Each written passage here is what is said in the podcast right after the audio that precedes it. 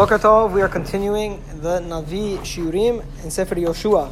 Last we got up to was chapter 3, Pasuk 13, when Moshe was, uh, when, sorry, Moshe, when Yoshua was telling Bnei Israel that basically the way you're going to cross the Jordan is that the Kohanim are going to take the Aron, they're going to walk into the edge of the Jordan, and when their feet go into the edge of the Jordan River, the waters will stop and they will stand ned echad, the pasuk says, as one pillar.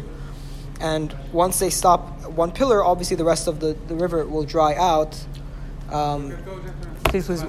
יש לנו שיעור עכשיו, בבקשה. אחרי, אחרי. תודה. Um, so, uh, lost my train Pillar, of thought. Jordan River. Yeah, yeah, yeah. So, so the rest of the Jordan River would dry up, and then Bnei Israel would be able to pass by.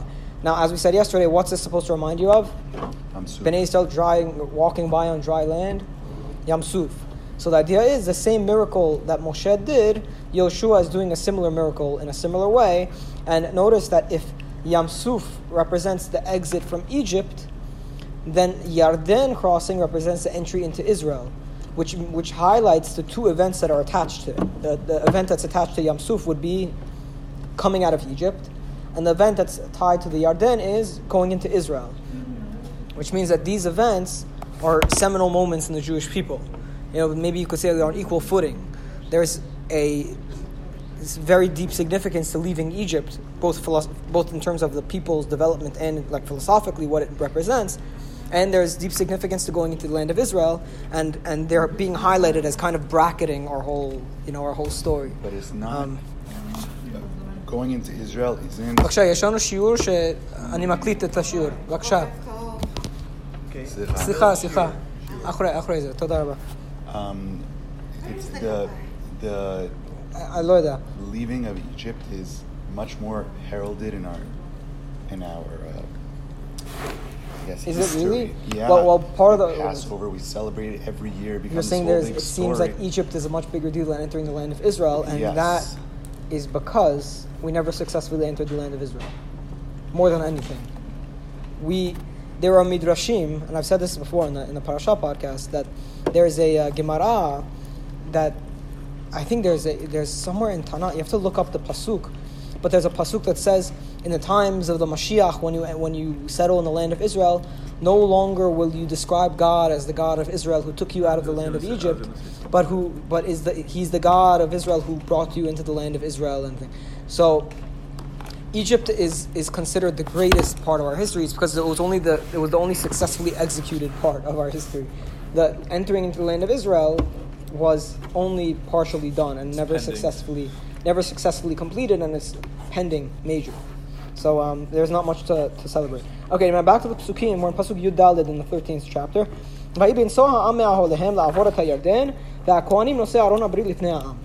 And it was when the people left their tents to go uh, towards the Jordan, and the Kohanim with, that were holding the Aron were before the nation. And it was when the carriers of the Aron went into the Yarden, and the feet of the Kohanim got dipped into the edge of the water. It happened to have been that at this time, the Yarden was full to all of its banks. Because it was the time of the harvest. Apparently, the Yarden has, you know, has high High seasons tide. and low seasons. So this was a high tide season of the Yarden. By the way, I read something very interesting. You know, the Yarden's flow today, if you look at the Jordan River, it's not the most intense river. Okay? And that's actually because 90% of this of the flow of the Jordan River has been redirected for commercial and for for, for like uh, purposes for the use 90% so meaning if we were not making use of the Kinneret water or of any of the water that flows down from the Kinneret for whatever for drinking water and for things like that the Yarden would be would it, the, the Yarden right now is a shell of what it, it was in those times I'm it's not necessarily a bad thing. It maybe also explain why the, the Dead Sea is, is diminishing so quickly. Meaning in the past, the river, the Jordan would, with all of its strength, would flow into the Dead Sea and keep it full. And now that we're redirecting all the water from the Jordan, I'm not saying we shouldn't. I'm, I'm not like uh, you know. I'm, I'm, obviously, we have to. We need water. I'm not. I'm not. coming- I'm not coming at this from like a conservationist thing. It's just. It's just interesting. I didn't know. I read it in, in this uh, commentary on Sefer Yoshua. Okay. Vayamdu. So so it was a time. It was a high tide of the of the Jordan River. Vayamdu hamayim ha'yordim milmala kamu nedechad harchek me'od me'adam ha'ir asher mitzad Tsartan ve'yordim al yam ha'arava yam kamu nichratu ve'am averu neged Yericho. So then the waters that were coming from up top, they stood up in one pillar, very far and around the, the place of, it was like a, it stopped at around a city called Adam. That was a city that was next to Tsartan. This is, these are cities that would have, that the Jews would have recognized. We don't really know exactly where they are. We don't, I mean, uh, they're not as meaningful to us, but the Jews who are reading this, let's say when, when Yoshua first wrote it, would know, oh, exactly, that I know where, uh, where Adam is. It's like saying, uh, and um, the, the river stopped by Great Neck, you know, the, the city that is 30 minutes east of, of Manhattan. You know, that, that's what the, the Tanakh is saying. So the river stopped at a city called Adam, that was next to Tsartan, and um, they got stopped, and the, the nation passed by on the dry land. They, they, they passed by at around the area of Yericho, okay, which is always important because that's going to be the first people we attack. Okay? ויעמדו הכהנים נושאי הארון ברית אדוני בחרבה בתוך הירדן אכן וכל ישראל עוברים בחרבה עד אשר תמו כל הגוי לעבור את הירדן. So the Kohanim now were standing, let's say, the, these are the Kohanim, okay? So they go into the Jordan River and then the, the water stop up here. The people now, they pass by the Kohanim. And the Kohanim have to wait inside the river until all of the people pass from in front of them and cross onto the on the dry land. So the Kohanim remain in the river the entire time that the people are there. Okay? וכל ישראל עוברים בחרבה עד אשר תמו כל הגוי לעבור את הירדן, ויהי כאשר תמו כל הגוי לעבור את הירדן, ויאמר אדוני ליהושע לאמור, and it was when the people finished passing by the Yarden, Hashem said to Yeshua saying, קחו לכם מן העם שנים עשר אנשים איש אחד איש אחד משבת. Take for yourself from the nation 12 people, one man per tribe. וצוו אותם לאמור, שאו לכם מזה מתוך הירדן ממצב רגלי הכהנים, אחים, שתם עשרה אבנים, ועברתם אותם עמכם, והנחתם אותם במלון אשר תלינו בו הלילה.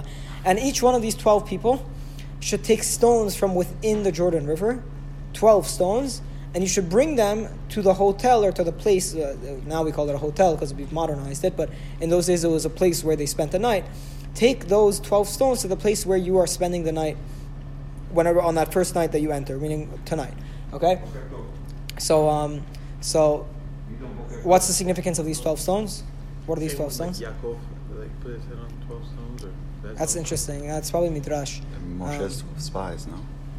So there's relate. Maybe there's a the, we see the t- take yourself twelve people by the spies, but the the key that um, the thing about these stones is that they're going to become like a relic or like a, a, a remembrance for the crossing of the Jordan, so that people will remember. It's a it's a classic Jewish thing to do. You you have like a major event happen, so you want to make sure that event remains embedded in the Jewish memory. So you take you take a bunch of stones and you make it like Ya- Yaakov and Lavan also did that. They made like a they made like an agreement on a bunch of stones. So it was a common thing to do back then. But the thing I was looking for is that when whenever we get into Israel, there's going to be a commandment to um, to write the Sefer Torah, and the Midrashim say that they're they're written they were written on a group of stones. The Midrashim say that it was written on these specific stones. So it's a, whatever. It's a it's we'll, we'll get it. It's in like the eighth chapter of Sefer Yeshua. It's a whole big, complicated thing in which. Um, are you guys familiar with the brachot of Har Gerizim and Har Eval? So there's a whole there's at the end of in, Sefer Devarim there's a mitzvah that Bnei Israel upon entering the land of Israel have to do this whole ceremony of Har Gerizim and Har which is near Shechem area where they have to do a ceremony in which they basically re-accept the covenant. It's like Har Sinai version two, but it happens in the land of Israel. Part of that covenant is to write the Torah on stones. So they say these stones are being brought not only for a remembrance for Jordan River, but also to be the stones that we write the Torah on. But that that's a midrash; it's not exactly clear. Anyways, take for yourself twelve men; they should each take a stone. ויקרא יהושע על 12 איש אשר הכין מבני ישראל, איש אחד איש אחד משבת, and Yoshua called the 12 men that he, that he had prepared from the tribes. ויאמר להם יהושע, עברו לפני אהרון אדוני אלוהיכם אל תוך הירדן והרימו לכם איש אבן אחת על שכמו למספר שבטי ישראל. And he says to them, each person should take one stone from within the Jordan, למען תהיה זאת אות בקרבכם, כי ישאלון בניכם מחר לאמור, מה האבנים האלה לכם? There should be a sign for you, so that when your kids ask tomorrow, what are these stones for you? ואמרתם להם אשר נכרתו ממי הירדן מפני אהרון ברית אדוני בעוברו בירדן נכרתו מהירדן והיו האבנים האלה לזיכרון לבני ישראל עולם and you'll tell your kids when they ask you what are these stones you will say these stones are in remembrance of the fact that God split the Jordan River for us when we were passing to go into the land of Israel The Jews did that. They took the 12 stones that Yoshua asked them to take out of the Yarden, as God commanded them for the number of the tribes of Israel. And they brought it to the place where they were lodging that night, and they left them there. And we will pause the, the psukim at that point. Um, so, so, so far, the, the Kohanim, they go into the river, the water stopped the Jews pass in front of the Kohanim. In the meantime, Yoshua tells the Jews to pick 12 people. Those 12 people are to take stones out of the river and to take them and put them at the place where they will be remaining for the night. That's all we know so far, and they did that successfully. They they take the stones. They the the twelve men they take it. They put it in the place where they're going to remain the night. The the Jews have all crossed. In the meantime, Yoshua does one more thing. Um, I'm going to actually go to the end of these of these psukim because uh, we have a little bit more time and it'll give, us a good put us at a good stopping point. In the meantime, Yoshua did one more monument. It wasn't enough to take the 12 stones out of the river and to put them in the place where they're going to remain the night. Yoshua wanted to make a separate monument inside the Jordan River. So the next thing Yoshua does, without God telling him to do it, is Ushtem abanim ekim Yoshua b'toch hayarden tachat matzav raglei. And Yoshua then established, or he put, he stood 12 more stones under the feet of the where the Kohanim were standing when they were standing and the, the water stopped. He put those stones, and that's in the in the Jordan. That's probably on the side of the Jordan. So it was probably a place where you could see, see see the stones, but they're kind of like poking out of the water. Okay, and that's Yoshua doing this on his own as another remembrance. והיו שם עד היום הזה, והכהנים נושאי ארון עומדים בתוך הירדן עד תום כל הדבר אשר ציווה אדוני את יהושע לדבר אל, אל, אל העם, ככל אשר ציווה משה אל וימהרו העם ויעבורו. And the כהנים were standing in, in the river until everybody passed by. as God commanded Joshua, and the people were hurried and they went. And when the people finished crossing the Jordan, then the Aron, now the Aron is here and the people are in front of it, the Aron has to get back to its place meaning in front of the people. So now the Aron and the Kohanim have to walk across the Jordan and then cross in front of the people as well. So that's what they do. And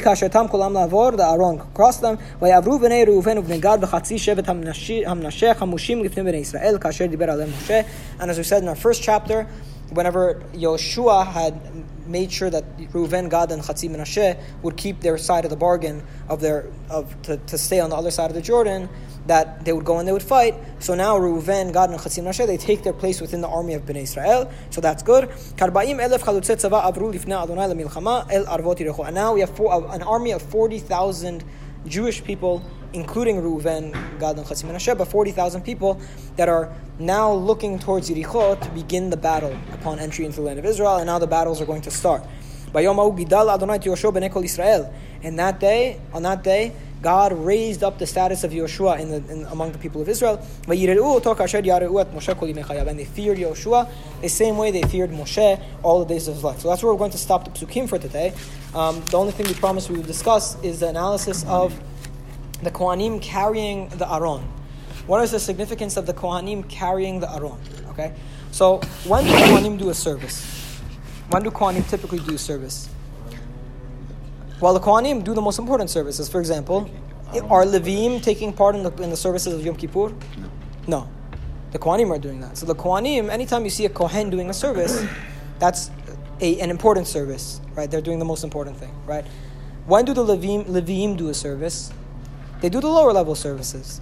If a Levi is doing a service, it's not like the quint. It's not like a most essential, meaning it's not the main thing that's going on. So by switching the carrying of the Aron in front of the people from a job that the Leviim do to a job that the Kohanim do, what are you signifying? This is very important. that the carrying of the Aron in front of the people has now gone from a secondary thing to a main, very, very important job. Meaning, the carrying of the Aron in front of the people has now become what Borei Olam wants all of Am Yisrael to focus on. When they were walking around in the desert, what was leading the people? A pillar of cloud. A pillar of cloud and a pillar of fire. And where was the Aron? The Aron was in the middle of the people. It was in the middle of the people, and it was surrounded by the Levim and then surrounded by the tribes. So the Aron's placement was in the middle of everything. Now that the Kohanim are carrying it, the Aron's placement is at the front. So the idea is when the Jewish people were in the desert, when they were in the desert, they had God within them. God was amongst them. Everything was miraculous. There was a pillar of fire, a pillar of cloud who was guiding them. And their lives were kind of spiritually blissful because there was no work, there was no labor, there was no normal life, there were no normal wars. Moshe was practically just a vessel for, for God's will, and anything you wanted to know, you could just know from Moshe. And that's represented by the Aron being in front, um, the Aron being in the center. It's the people are just in, in they're one with God in this in this pure, perfectly blissful spiritual existence, right?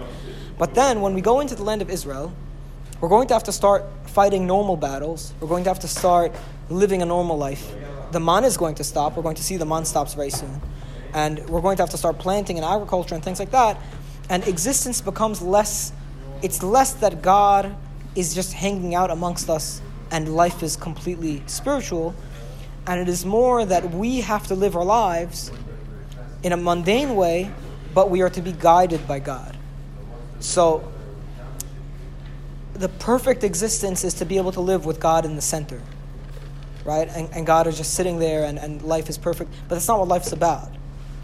The purpose is to live a normal life and to be guided by God, is to not be spoon fed godliness, but to be able to follow God on your own initiative. Okay? So all of a sudden, the Aron being in front of the people is to show the people that you are now about to do perfectly normal human things. You're about to go and fight a battle against Jericho with 40,000 soldiers. And you're going to think perhaps that now it's all on your own. But the Kohanim are now carrying the Aron to tell the people that no, no, no, the most important thing at this point is to be following God. God's not going to be in your midst the way He was before. The things, life won't be as miraculous as it was before. The man won't be coming from heaven in the miraculous way like it came before. But you have to live life. But this time you have to be oriented towards following the way of God. And that's the, the, the philosophical shift that happens from when we are living in the desert to when we go into the land of Israel. Now, what's the, what's the more enjoyable way of existence? The Staying desert. In the desert, yeah. But what's the what is the more realistic way of existence? It is the land of Israel. So the land of Israel, more than anything, is a test to see if Am Yisrael could live a normal existence, but oriented towards the way of God, which is very difficult because our tendency is to forget God. Which is also why there are going to be a lot of monuments, stones, this and that, all in order to keep Bnei Israel's memory of God in the land. Okay, so that's the significance there. If you have any questions, let me know. A couple questions. Chavod, you have like a minute. Okay, one. Are these stones viewable now, today? Like, I don't any- know. I, I read um, they're like I, I, I read there's a theory that they found them or something. I, I don't know if it's true, but uh, look it up online. Probably not. When you hear the word stone, you think like, okay, it's like a No, no, hand no. size. We're talking stone a pillar. Like a big, Yeah, it's going to be a big. I mean, look, but think about it. It was twelve men who were carrying it, right? So they probably had like a wagon to carry it on, but it wasn't some like it wasn't like uh, you know, it's not going to look like Stonehenge, you know. Mhm. It's not going to be gigantic. Right. I, I don't know. Probably not. So many people have been there also since. And there's so many Not even in the stones. Like, well, how do you know if these are the stones? Uh, the other question is, from what I remember, the Jews almost never lose a person in battle unless they did something ungodly. Well, we'll see. We'll see what's happening. I think that starts to normalize over time. Battle will become battle, and death will be will become a not natural part of battle. Meaning, when you get to the to the battles of Shlomo Amelech, people probably died. It's hard to say that uh, even until that time, nobody ever died in battle. No, no, no. I'm saying from But the now, beginning, at the God very, very beginning, we're going to see we're going to see it slowly slow down. Yeah, it's going to dissipate a little bit. Okay, Baruch Adonai Olam. Amen. Amen. Amen.